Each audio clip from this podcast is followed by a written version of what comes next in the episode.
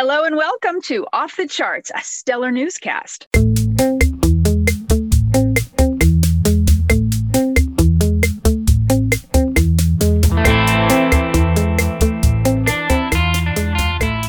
I'm Whitney Fishburne in Washington with my colleague, co host, and fellow astrologer, Elisabeth Grace in New York. And what mischief have you been up to, my friend? like what mischief don't I'll go on for days. it's it's like let's not do that. Let, don't ask me that. Okay. Right. Well, okay. Let's let's get this out of the way. Who are we? Well, we are both renegades from corporate media. We report and analyze the cosmic impulses behind the news because we not only want to show you how the media and also, let's say, politicians and basically the status quo manipulates you into working against your best interests. We want to help you anticipate the cycles and trends in the world so you can see that the world is not a random, chaotic, scary place, but it's part of an ensouled universe where cycles within cycles point to there being a greater consciousness, a larger intelligence, more awesome than we, tiny but amazing human beings, will ever be even if we don't understand just what these cosmic impulses are and where they come from. And most importantly, we want to encourage you to participate in the unfoldment of what our universe has in store. Basically, we believe we are the media. We, all of us, are the media. So that's who we are. And Elisabeth, I'm going to start off with um, a question from one of our biggest fans and avid listeners. That would be Kaylee. And she's been asking us some great questions in the comments section. And you, Elisabeth, did a great job of answering her last one. And I just did a job of it. you gave her really good answer.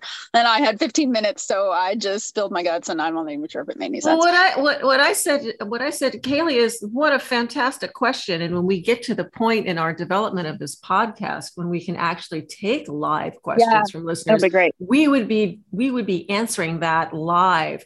But she it, her question was so thoughtful. And I would encourage everyone listening to this our podcast if you have something that you want to say uh, please go to uh, the ensouled.substack.com website and share your thoughts we want to know what you're thinking and we talk right. about what you ask us yeah and, and we're going to talk about it now so you can see how uh, your fellow listener one of your fellow listeners is thinking here's basically what kaylee wanted to know she she, and you can add if you think I leave anything important out, but she okay. basically wanted to know when bad guys do bad things, do they know they're the bad guys or do they think that they're being the good guys? And then the rest of us just don't get what they're doing. Right? That's, That's pretty much it. Yeah. Mm-hmm. Okay. Mm-hmm. Mm-hmm. All right. So, excellent question. And we did, each of us, Elisabeth and I, answer to the extent that we did, but I did keep thinking about the question. And here from the closet in my guest room is we're live from Whitney's coat closet. Oh, I forgot to say that. Um, oh, because you never know where I'll be with my backpack of stuff in my own house, which feels sometimes like a battlefield because of all the construction, the dog, the traffic, the beeping, and my husband's still not out of bed and snoring. So. Right anyway, from the closet where I am sweltering, and you know, this is where you find me philosophizing from the closet. I first have to say, you know, whose yardstick of bad and good are we using? I think that's a really important question. You know, like where are we getting our ideas of what is good and what is bad? Because that assumes somebody knows and somebody decided, you know, where's the ultimate of each? Where's bad? Where's good? Start and end. So then I started thinking about my favorite Christopher Nolan film. It's the only one of his films that actually hangs together, if you ask me. That's Batman Begins. I do like The Dark Knight, which is the second of his Batman trilogy, but Batman Begins essentially deals with this question that Kaylee's asking. And I think it does a really good job of it. You'll appreciate this, Elisabeth. Okay. it features Liam Neeson as Ra's al Ghul, as in Al Ghul. Well, you, well, not only that, I, I actually looked that up. It's Algol, but also um, there's another fixed star called Ra's al Ghul, which is even more of the shadow. I meant to send that to you last night oh. when I oh. read that.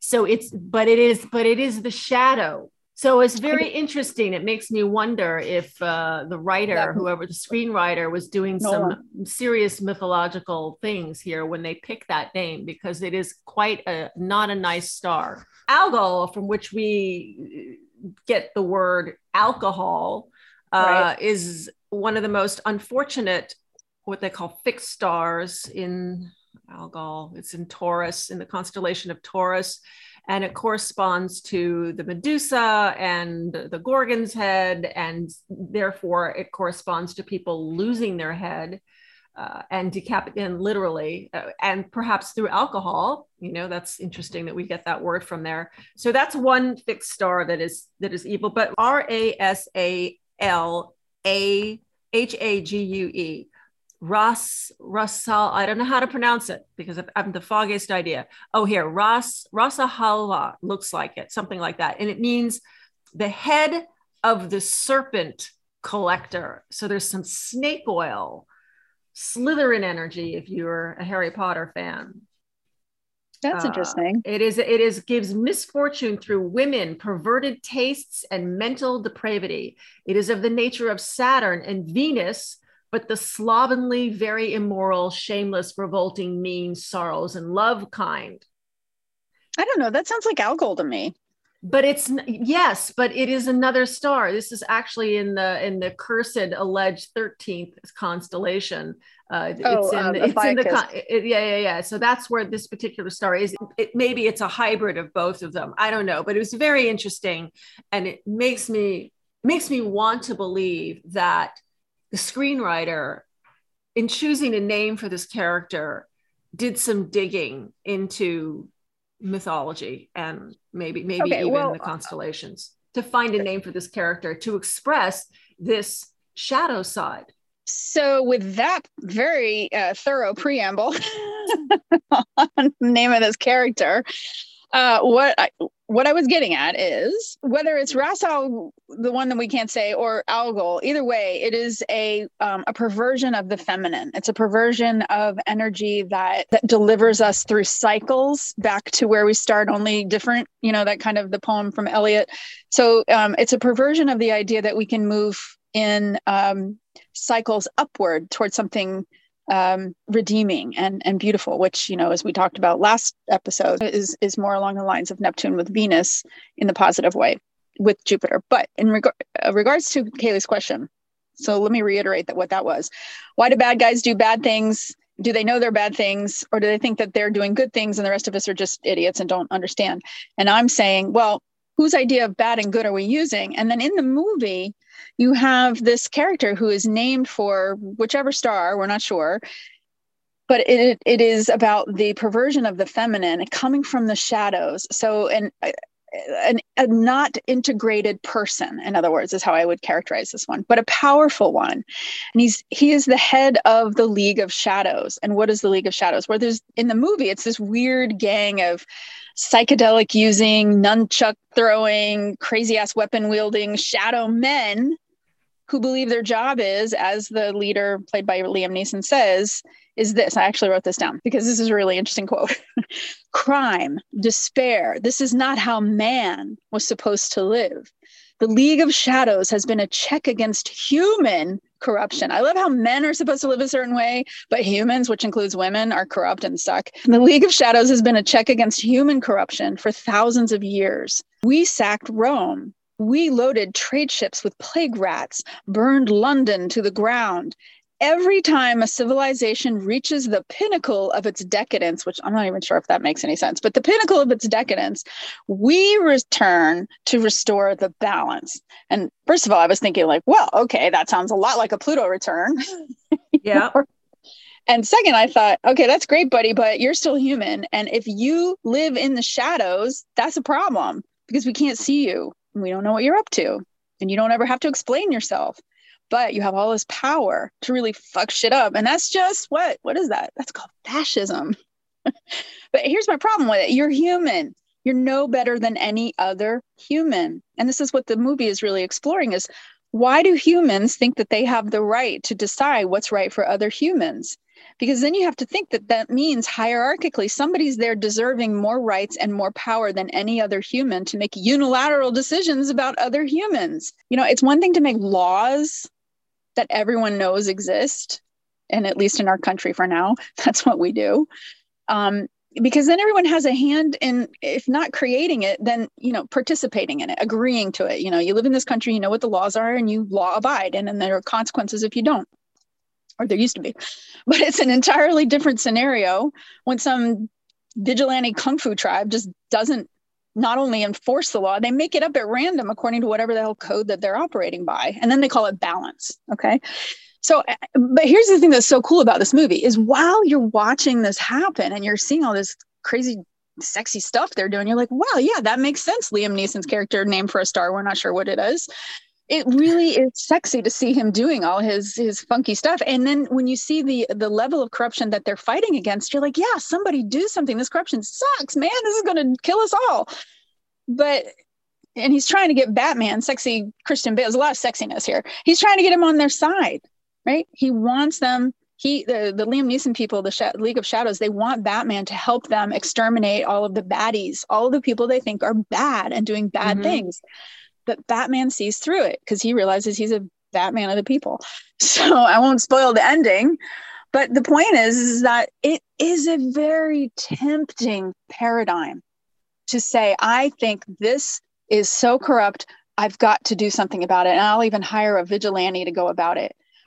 But the problem is, the bad guys doing the bad shit they think is ultimately good doesn't really matter it doesn't matter if you think you're better than that or if you know what's bad and good, because how do you know you're right? The real issue, I think, and so this is my answer to Kaylee, is what other paradigm can we step into? Because this one is still busted no matter how we try to play it out. It's all about the hierarchy.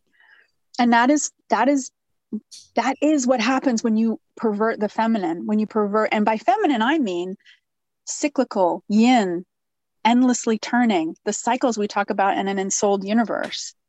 So, this question, while thoughtful and astute, actually points to the bigger question of what is the paradigm that drives the need to pick a side, good or bad?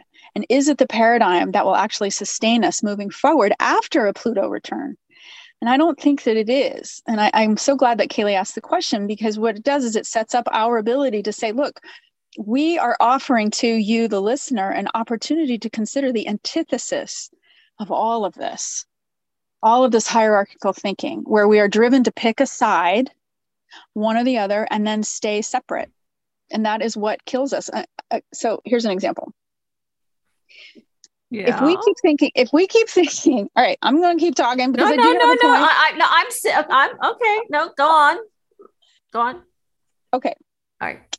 So an ensouled universe has cycles and patterns that endlessly regenerate themselves, and that way the circle of life goes on. But then so do we.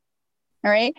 But in the paradigm that we've been using, and it doesn't matter if you're coming at it from a liberal side, a left side, a right side, a conservative side. It really doesn't matter. It's still a side it's it's linear but it's that linear paradigm that leads to oh snap depletion of natural resources which actually are not created by whatever's creating all of it whatever the impulse to create creation is it's not created linearly water does not occur linearly water occurs in cycles so when we start mm-hmm. applying mm-hmm. this hierarchical paradigm to natural resources, where some people end up with access to things like clean, potable water and others don't, we are actually playing out Kaylee's question because that's really somebody deciding some people deserve water to drink and other people don't.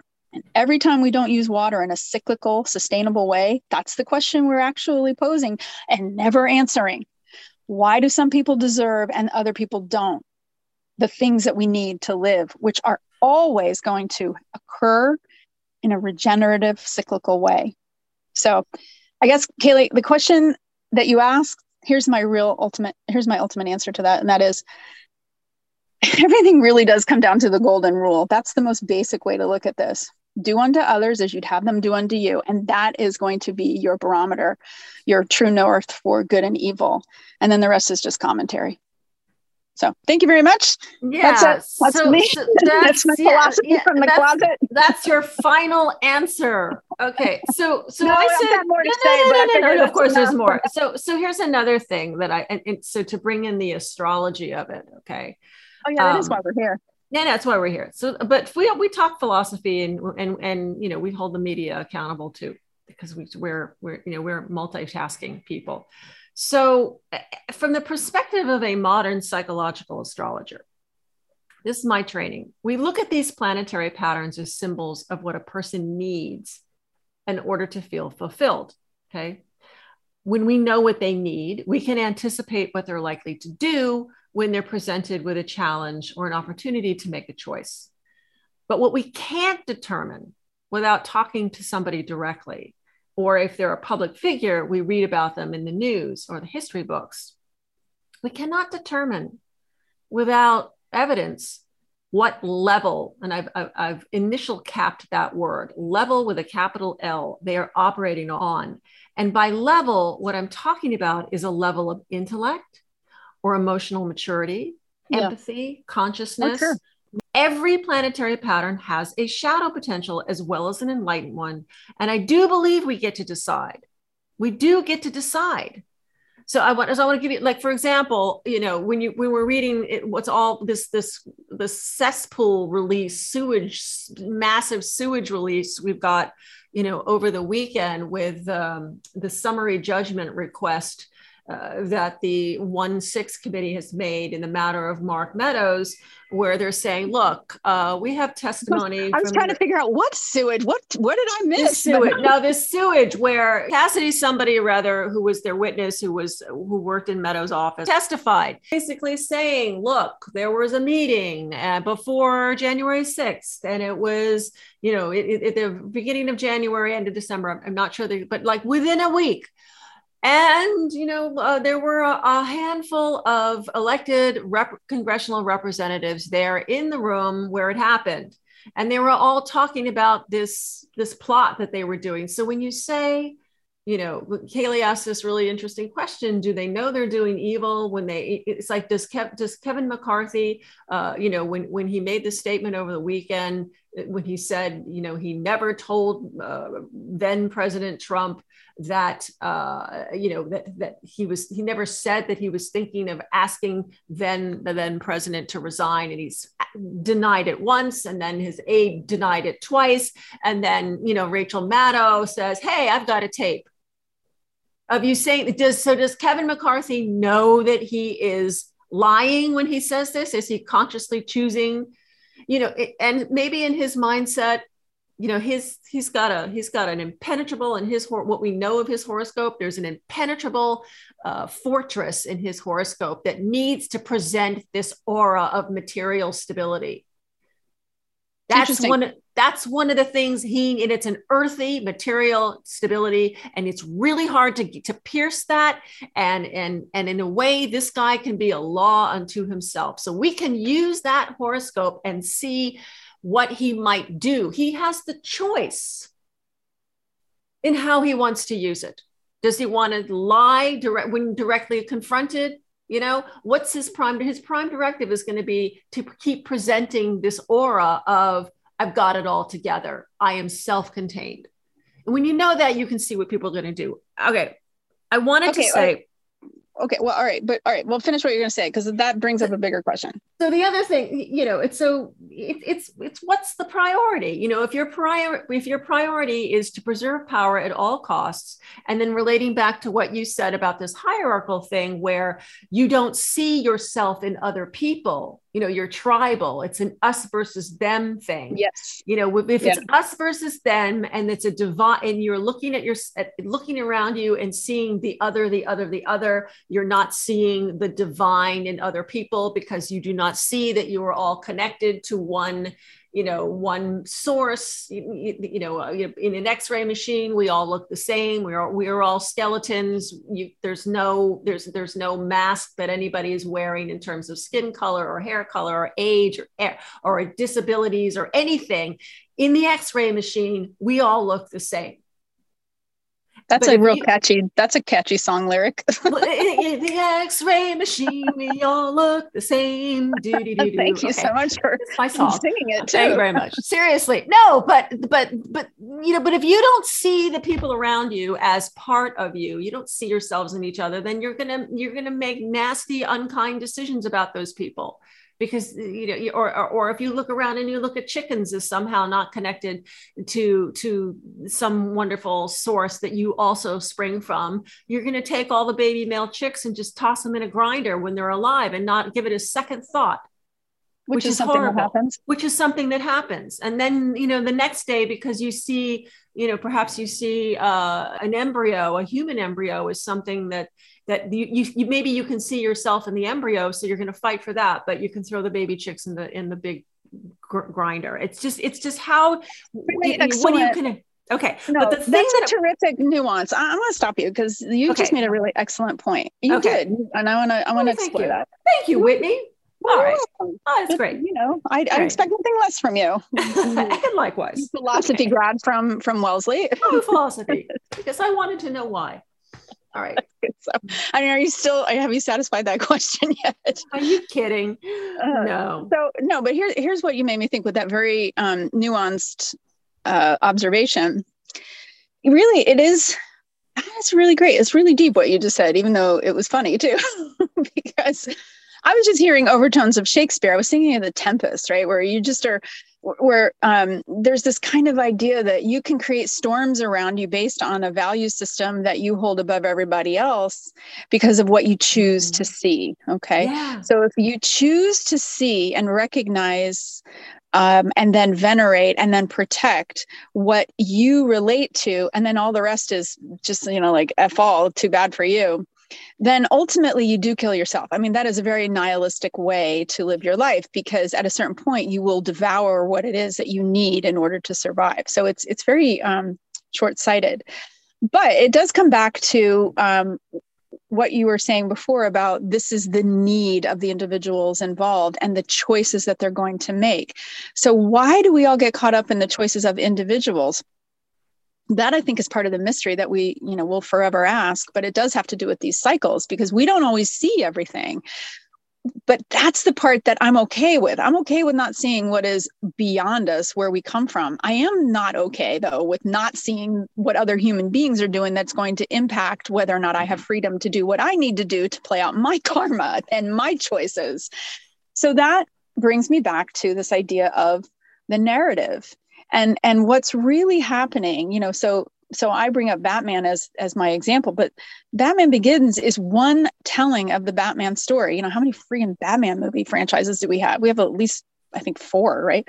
So it's different mm-hmm. ways of telling the same components of a story based on whatever your value systems are. And i mean this could get really unspooled to stay with the film narratives, this could be really disorienting to think, well, then nothing matters. There's no dividing line at all. Then, you know, how do we know what guidelines to live our lives within? This is all, this is the kind of the Derrida. Here we go, deconstruction. Nothing matters. It's all relative. But I just, I disagree with that. That, that. In fact, what we're trying to do is just tell narratives that hang us together, but lightly, because freedom, which is what in this country I think ultimately we're about, it has to always have an out. It always has to be able to reconfigure itself. Otherwise, it becomes prison. So you do set up structures to get you down the road a little bit or to move you forward in terms of consciousness elevation or whatever it is that you're trying to do. You know, come together as a people and take care of one another. Yes, but then you must... have to be able to you have to deconstruct it to start all over again. And and when you ossify everything with these hardcore narratives of this is what is then then you isolate yourself and then eventually well, you end up so, killing uh, yourself. you are using such cool language that's so in, in sync with the astrological patterns first of all tip of the hat for for for sort of hinting at uh, i believe it was benjamin franklin who is having pluto uh, sitting on his sun as we speak doesn't matter if he's dead who said we must all hang together or surely we will hang separately so that oh, yeah. was brilliant. And then you also use the word ossify, which I absolutely love because with Pluto at the very end of the sign Capricorn, which in the language of astrology refers to bones. That's exactly what we're seeing. It's like whatever has ossified and it, and it is in a negative way is being broken down. And one thing I wanted to say also about getting back to astro- keeping it in the with astrology and how planetary patterns are potential. Um, it was really fun for Twitter to realize it, around the time that uh, Kyle Rittenhouse was uh, standing trial for the murder of, of, of, two people and the wounding, severe wounding of another. Um, when he was on trial, Twitter realized something that astrologers had realized months earlier, which is that he shares a birthday with Greta Thunberg, the climate change activist. Yeah, this so, is an excellent example okay. of two exact looking types of patterns going in completely different directions. Yeah. I mean there are there are kind of there are going to be subtleties because we don't have birth times for either of them, so we don't know what their rising sign is.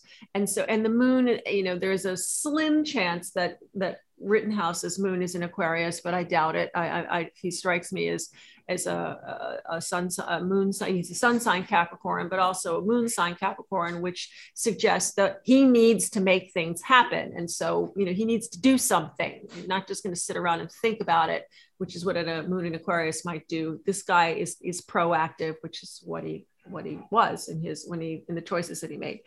But um, so, but these two people uh, you know, except for the moon and the the angles of the horoscope, the ascendant, you know, they're going through similar, or I would say identical patterns right now.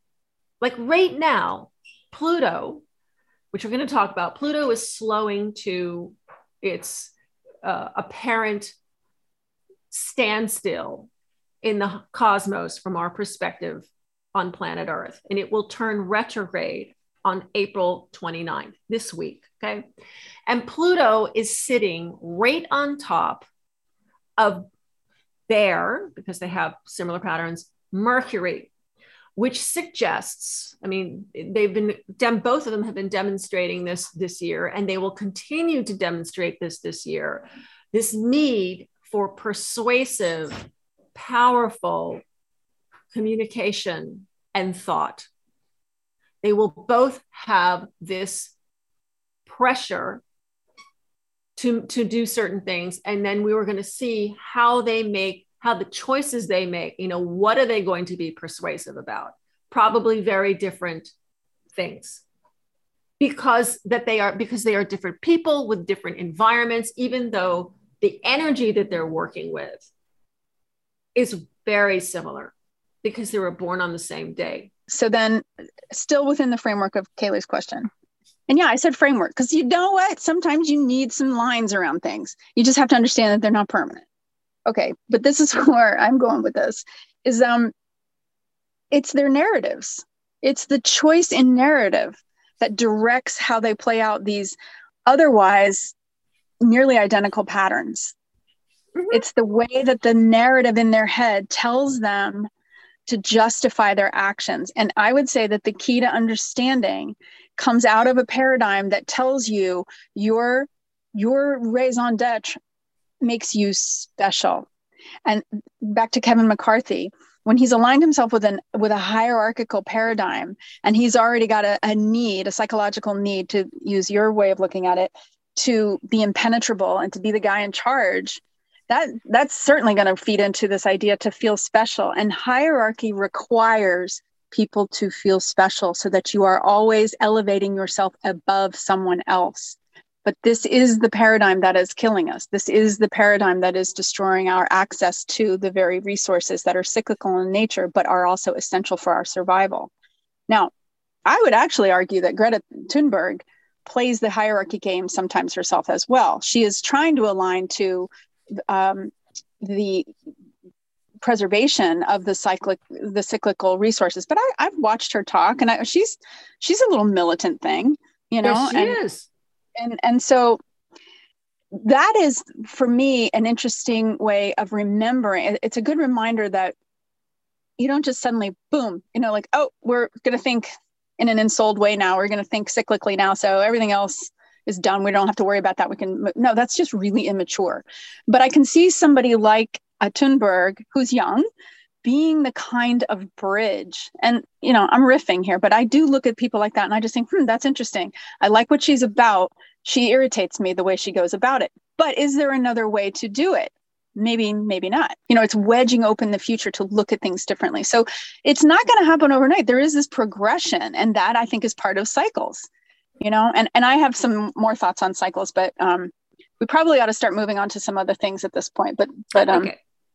I'm going to edit that very lightly and see if people say, holy crap, shut up. Or if they go, wow, we want more of that. yeah. Oh, well, well, exactly. So, uh, yes, if you thought that was really fascinating, let us know. We'll do more of that uh, and, and, include more of these deep philosophical discussions in our podcast. Okay, the the uh, the lowdown for this week, which is we're recording this on April 25th. All right, so I mentioned earlier that um, okay, all of the planets s- since February have been moving direct. Um, many of them, because they have been closer to the sun from our perspective on planet Earth than usual, have been moving faster than their average speed. So we've had this rush uh, you know, it feels like a, just a rush of activity in February, March, and April. And on April 29th, which is the day before, we will have a new moon and a solar eclipse. The first retrograde, you know, this new, we're going to have Pluto will turn retrograde. And when a planet appears to slow down in the sky, from our perspective, it appears to slow to a standstill and move backwards uh, the effect, the metaphor I want to give you is, or the analogy, it's like somebody leaning on the horn of their car. Which happens often when you do this podcast. I know. We actually, I know it's quiet here. It's early morning here, so nobody's nobody's going anywhere right yet, which is good. Um, yeah. So so Pluto, in the language of astrology, power, breakdown, transformation, uh, power and resources of a physical kind. What do we power our planet with? That means oil, gas, coal, nuclear power. Uh, we had an aspect last week that where Pluto was hot, and I told everybody you got to keep an eye on the headlines because we're going to be talking about nuclear power. And we had a number of headlines last week, including the news that Vladimir Putin is testing a new nuclear warhead or something, whatever it was. But anyway, so the thing was in, you know, that that energy, literally, okay, no pun intended, was in the our consciousness and it made news. So we're in a period now this week and also next week where Pluto is blaring like this car horn. So we're going to see a lot of um, a lot of action in the world regarding power and stuff coming up from underground. So part of that could include this sewage release of stuff from the 1 6 the january 6th committee you know the evidence is is, is pouring out now um, and we had some interesting now uh, so so if your horoscope is affected personally by pluto pluto slowing to its stations for example if you are emmanuel macron of France, who has a 28 degree Capricorn ascendant, which is where Pluto is right now, you might be dealing with issues of power and transformation on a personal level. And if you are Emmanuel Macron, you would have emerged victorious in an election over the weekend. He sounds like something you get at the, what are those? Macron, Macron. Macron. Macron. Mac- macaron. All right, now we're just going to sound like we're francophobes, which we're hey, not. Macarena. Do you, oh, no, we're not. Right, now you're just getting ridiculous. Now Cut we're getting silly. No, well, all right. We are. Listen. But when we, I think of back home, I think of those yummy little um, confections. You know, those little those little um, marshmallowy things. They're delicious. Yeah. you know what's really interesting? Well, you know, there was another thing that um, there was a there was a full moon, and this is going to be picked up in the new moon. Okay, you're going to see this pattern come back in this eclipse. There was a full moon on in mid March, uh, full moon in Virgo, and um, the the whole the, the illumination in this in the of, where the, the the moon was at 27 Virgo and the sun was at 27 Pisces. And the there is there are the you know everything astrology is a symbolic language. And so there is a symbol tied to that particular those particular points in the zodiac and one of them talks about uh, baldness versus you know hairiness okay so it's just I'm okay, really, serious. Okay, no, seriously. And, think, and, no, and you think about and you think about what happened in the after in the illumination of that full moon. You had Jada Pinkett Smith, who was suddenly you know thrust into the in the limelight because of of the uh, her the condition this this health condition she has where she has lost her hair, this alopecia. So it was fascinating that this made news. Everybody's looking at Vladimir Putin, who does not have any hair. Uh, the Crown Act was passed in the House, which was the piece of legislation that said, "Hey, you cannot discriminate against because of because of how you wear your hair."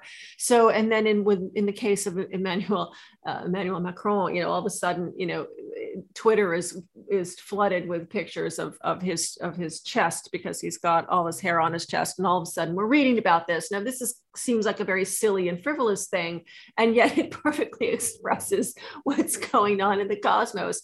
And on this solar eclipse and new moon that we are going to have on April 30th, the day after Pluto, uh, it, you know, stations retrograde.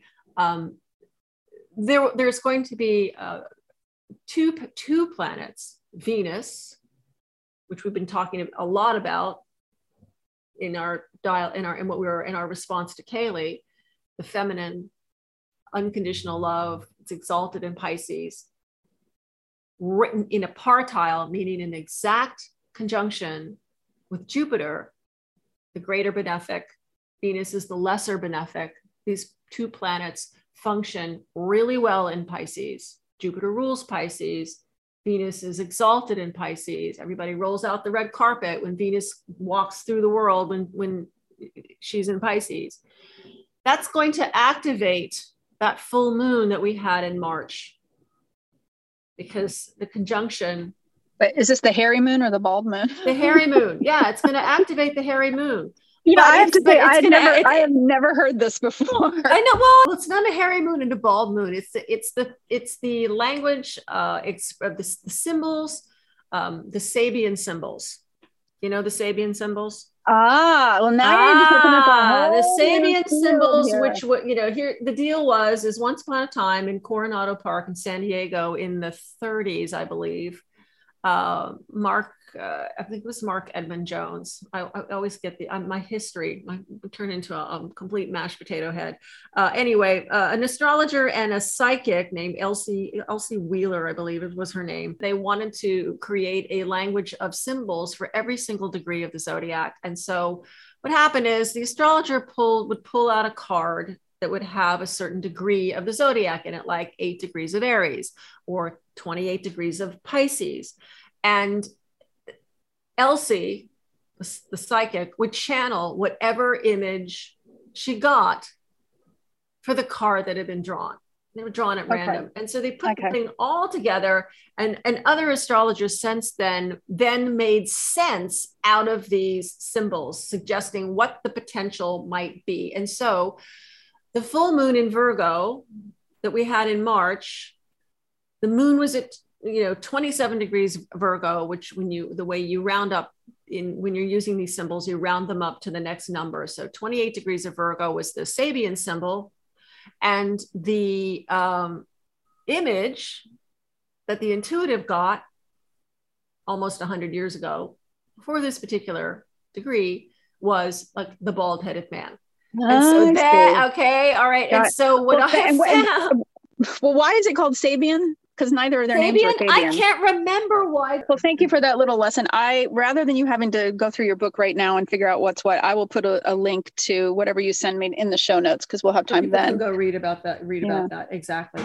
So okay, so let's get back right, on track. So getting all right. So getting so so what we have in this in this new moon solar eclipse now, solar eclipse, what, what an eclipse does, there's a solar eclipse. The image I give people of is um, the light of the moon.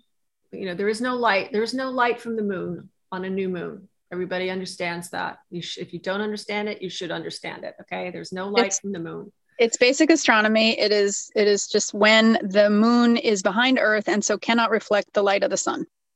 Correct. And so the light of the sun the flow of light from the sun is temporarily interrupted, it's blocked. Now, for example, imagine a traffic cop going out into a boulevard and holding up their hand and stopping the flow of traffic. What happens is that the traffic backs up because it's at the stop. It cannot, it, it is interrupted. It cannot flow through the intersection. And if you uh, if you are familiar with a book called Make Way for Ducklings, some of you may remember it as children, where you know there is this beautiful, cute little picture of this friendly Irish cop, Officer O'Malley, holding his hand up to stop the flow of traffic so that Mr. and Mrs. Mallard and their adorable ducklings, these tiny, fragile things, can make their way across the big bad boulevard to get to the garden in, the Boston Common and live there happily ever after. So, so the flow of energy is interrupted from the sun so by Officer O'Malley. so by Officer O'Malley, exactly. Who's who's eh, so that these tiny little creatures, these fragile creatures, can have can sort of like go in and plant their seeds, and and you know maybe the people Wait, in the, in the now your no, metaphor falls apart. No, no, no, no, no, no, no, no, it doesn't because they're going in there and they're gonna they're gonna grow and live long and prosper and probably take over the entire park and then become a, a, a, a you know an environmental menace. But we're not there. But we're not there yet. What's happening is the people do. the people. No, so the people who are in the cars, you could imagine. This is actually no, this is actually cool. So the people who are in their cars because Officer O'Malley has stopped them probably cannot see why or what is going on in the street that they have to stop. They can't see it. And you can't often cannot see what's going on under mm-hmm. a new moon because there's no mm-hmm. light and it's wonderful for clandestine meetings and conspiracies and anything you want to fly under the radar anything you want to do that you don't really want to get noticed a new moon is a time to do it you know we i think you had said before you, you would use the example of you know uh, in in wartime you know, you, when do you schedule an invasion? Well, you go right. in when there's no light yeah. from the moon because nobody yeah, we can stormed see you. the Normandy beaches during a new moon. Yep. Of course. I wonder if it was an eclipse. I'll have to go back and look. But anyway, the traffic flow is interrupted and then then the eclipse passes and the flow goes on normally. But what happens to that bottleneck? What happens to that bottleneck of energy? So here's how eclipses work the way I've observed them over the years. This particular new moon that we're having on Friday happens at uh, 10 degrees of Taurus, 11 degrees if you're using the Sabian symbol, you're going to round it up to the next number. When another planet, because all the planets keep moving, when another planet arrives at that point of the eclipse, it's you know, you know now you can start thinking of a pool game. The cue ball comes in and goes in and smacks another ball on the table mm-hmm. and generates energy which causes the pool ball that that the regular ball the cue ball's contact prompts an energetic release in the thing that it's hit. It moves. So when a transiting planet mars Jupiter, usually those are the ones that are really big. They have a lot of energy behind them. Mm-hmm. So Mars, let's say when Mars gets to 10 degrees of Taurus, which it will do this summer. Mars is less, it's less that Mars is big than it is that Mars is aggressive. Action. It's yeah. aggression, exactly. So Mars in Taurus, which I think it does on July 19th. I don't think I'm making that up. Uh, so I when Mars July 20th, but maybe I have. Okay, I, no, it's either 19th. The 20th. Is it the 20th, depending on your time zone? I don't know. So the 19th or the 20th, depending on your time zone, what time zone you live in, Mars is going to get to 10 degrees of Taurus and it's going to activate this eclipse. It's a trigger.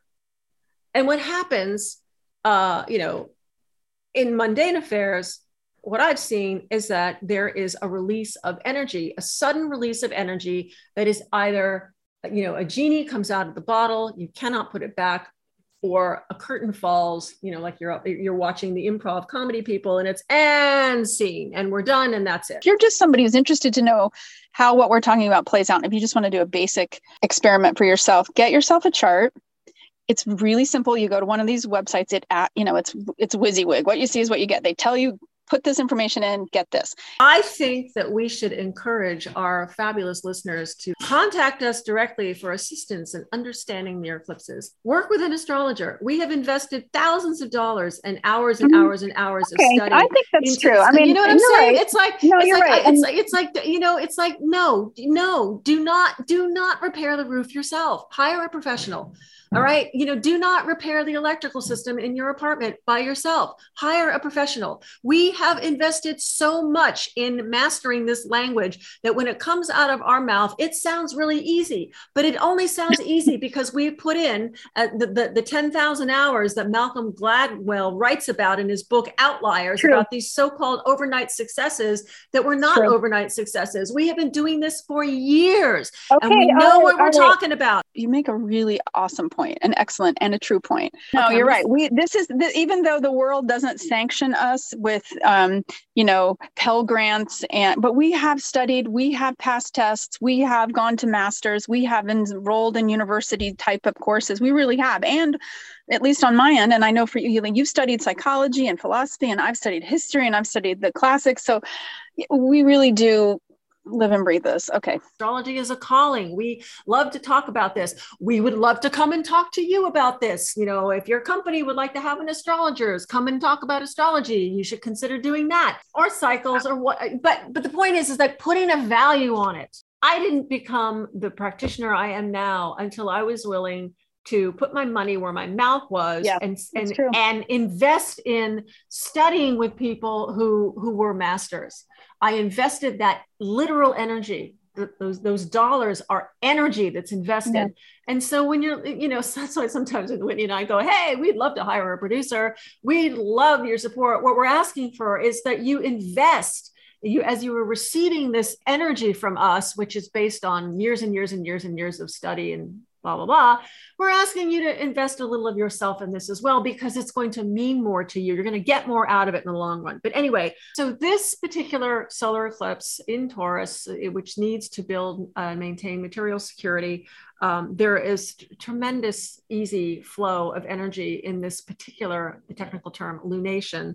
Um, and there may be quite a bit of wish fulfillment happening uh, around this time because of the alignment of Venus, the two fortunes that are Venus and Jupiter that are so uh, high they're, they're they're so functional right now. They're they're in a they're in a signs pisces where they can really get stuff done uh, hopefully for the highest good of all. And what i was going to say is i wanted to talk about this uh, this eclipse, this new moon in the horoscope of Walt Disney. It doesn't matter that he's dead; his hmm. horoscope still still keeps on ticking and functioning. And this new moon is going to fall on his south node, which is a point of release in the area of his horoscope called the eighth house, which can refer to loss and death and joint resources and shared values. And what's really interesting about Walt Disney's horoscope, even though he's dead, doesn't matter, is that we talked last week about this Jupiter Neptune conjunction. Neptune dissolves whatever it touches, usually, or it turns something into an ideal. And Neptune, right now in the horoscope of Walt Disney, who was born in 1901, is sitting right on the cusp it, it's activating all of the angles of his horoscope. It is opposing his ascendant, it is square his mid, midheaven. So this suggests a potential dissolving of boundaries, a potential wipeout, a potential sacrifice, a potential opportunity to do something for the greater good. But anyway, so his horoscope is in kind of a bit of a meltdown mode. And why am I mentioning this? Uh, last week, um, Ron DeSantis, governor of Florida, Republican, you know, and, Republican, and, um, and, and, would be pretender to. Well, I won't say pretender to the throne because that's that's judgmental. But I mean, he he's clearly um, he wants bigger power. Yes, he does. And so he signed, he went down to the Florida legislature and without much, without debate or anything, he, he just went down and said, okay, legislature, uh, I'm very upset with the Disney Corporation because they uh, expressed uh, dismay at the Don't Say Gay bill that they he, they signed into law and disney is pushing back because the people who work with, for disney are like what are you doing? This is this is your why are you allowing this? Why are you supporting politicians who who want to stuff all these people back in a closet or a basement or whatever? And so he said right well we're going to dissolve we're to we're to dissolve this ch- charter of this agreement that Disney has where it gets to basically administer this the plot of land that that it that it, it sits on in north northern around Orlando. More like thousands of acres. I mean, this is this is a whole town. Yeah, a whole town. Yeah, the Reedy Reedy Creek project. I think is it Reedy yeah. Creek. Yeah. Anyway, he said, look, right. So we're just going to take all that away and all the special tax privileges and blah blah blah, and we're, we're just gonna we're just gonna wipe it out because I'm in the League of Shadows. I mean, the thing that Disney does for Florida in in that by by being the administrators of this ginormous plot of land, which is in, which is the size of a town, is that they pay for all the social services and they they maintain, um, meaning the public services like roads and fire safety. I mean, Disney has covered the cost of all that, and so in in pulling away this special status that Disney has enjoyed, uh, what DeSantis is doing is taking the billions of dollars in bond debt that Disney currently holds for all of the investments it's made in that area, and it's going to be passed on if this thing goes through, if, if it actually becomes law in 2023. But the astrology of this, okay, when you look at you see this one screamingly obvious pattern here that that Walt Disney, his horoscope, you see, wow, we have a potential meltdown wipeout here, bewildering, a bewildering uh, two-year period. You know, it started this year, it's going to continue into into the end of 2023. And the other thing that's interesting astrologically that ties to the much bigger picture, we have talked about the December 21st, 2020, great mutation, i.e., the conjunction of Jupiter and Saturn, which refer to business, big business. And, and we go into that, and we go into go, check out episode three, I think, for that for more information about that. Yeah. Great. So, so we astrologers could could surmise before that conjunction happened, writing about this in 2019 or whenever, we would surmise that for the next 200 years, big business is going to either be forced into it or they simply will be taking on more responsibility in, in humanitarian efforts, social responsibility. That is the potential. And it's interesting that Disney took a stand, their corporation, they took this stand against this, this awful bill you know, to to hurt people that Ron DeSantis and his followers don't see themselves in the them. They're, they're somebody else. They're not me from their perspective. So yeah. Disney takes a stand again against this as a corporation, which is kind of outside their their little lane. They're supposed to be concerned, you know, corporations, what do they care about? The bottom line. Well, here it wasn't the bottom line. They're like, no, this is wrong. We're going to take a stand. Yeah, but just just to um, flesh out the picture. They didn't just go, well, this is wrong. We're going to stand against this. There was a lot of like, what? What do you mean, uh, B- Disney? You're not going to stand up to DeSantis and all of his don't say gay nonsense. We're going to make you stand up to it. So this was a lot of internal struggle. I just find it bonkers that somebody could ever think that they own the land, that they own the land because we all come from the land. So that's this to me is the ultimate perversion of reality because of our hierarchical paradigm. But anyway, so mm-hmm. this idea that we're, you know, we have people fighting over the valuation of the land and the power that it imparts because some guy thinks he knows what is good and what is evil. And maybe, you know, I don't know what's in his heart.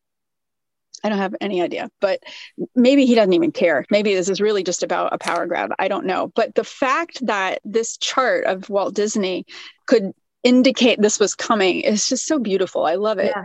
And and the fact that we are having a Pluto return where you could have this kind of uh, breakdown from internal from the in, from the core from the heart of a very large corporate structure that then starts to pull down in the framework of Disney's own chart, starts to pull down the structures around what has held up the economy of a state and make all these questions burble up to the top. It's just, this is why I love astrology so much because it's so deep and it's so exquisite in, in the ways that it just leads you to one truth after another, or one better question after another. Mm-hmm. The one thing about um, Walt Disney and eclipses. Walt Disney is a Sagittarius born December 5th, 1901 at 12:35 a.m. in Chicago. His sun is at 12 degrees of Sagittarius, which is the ascendant of the United States of America. Of course, everybody loves Disney in the United States. Um, his sun. Do they? Do they really? well, you know, a lot of people do. Um, his sun was eclipsed on December 4th, 2021. Okay, so we, we know that he's going to be called upon to take a stand when that eclipse is activated, which it was in mid mid February was one activation. So I think that's when the the don't say gay stuff was was rumbling around. And um, since he's his, dead, it's going to be his corporation, his, his corpor- it's it's what he leaves behind. And then his Mercury, how he needs to think, which also rules his ascendant and uh, his midheaven, his professional uh, appearance, reputation, was eclipsed on the really, really, really long lunar eclipse that happened in November 2021.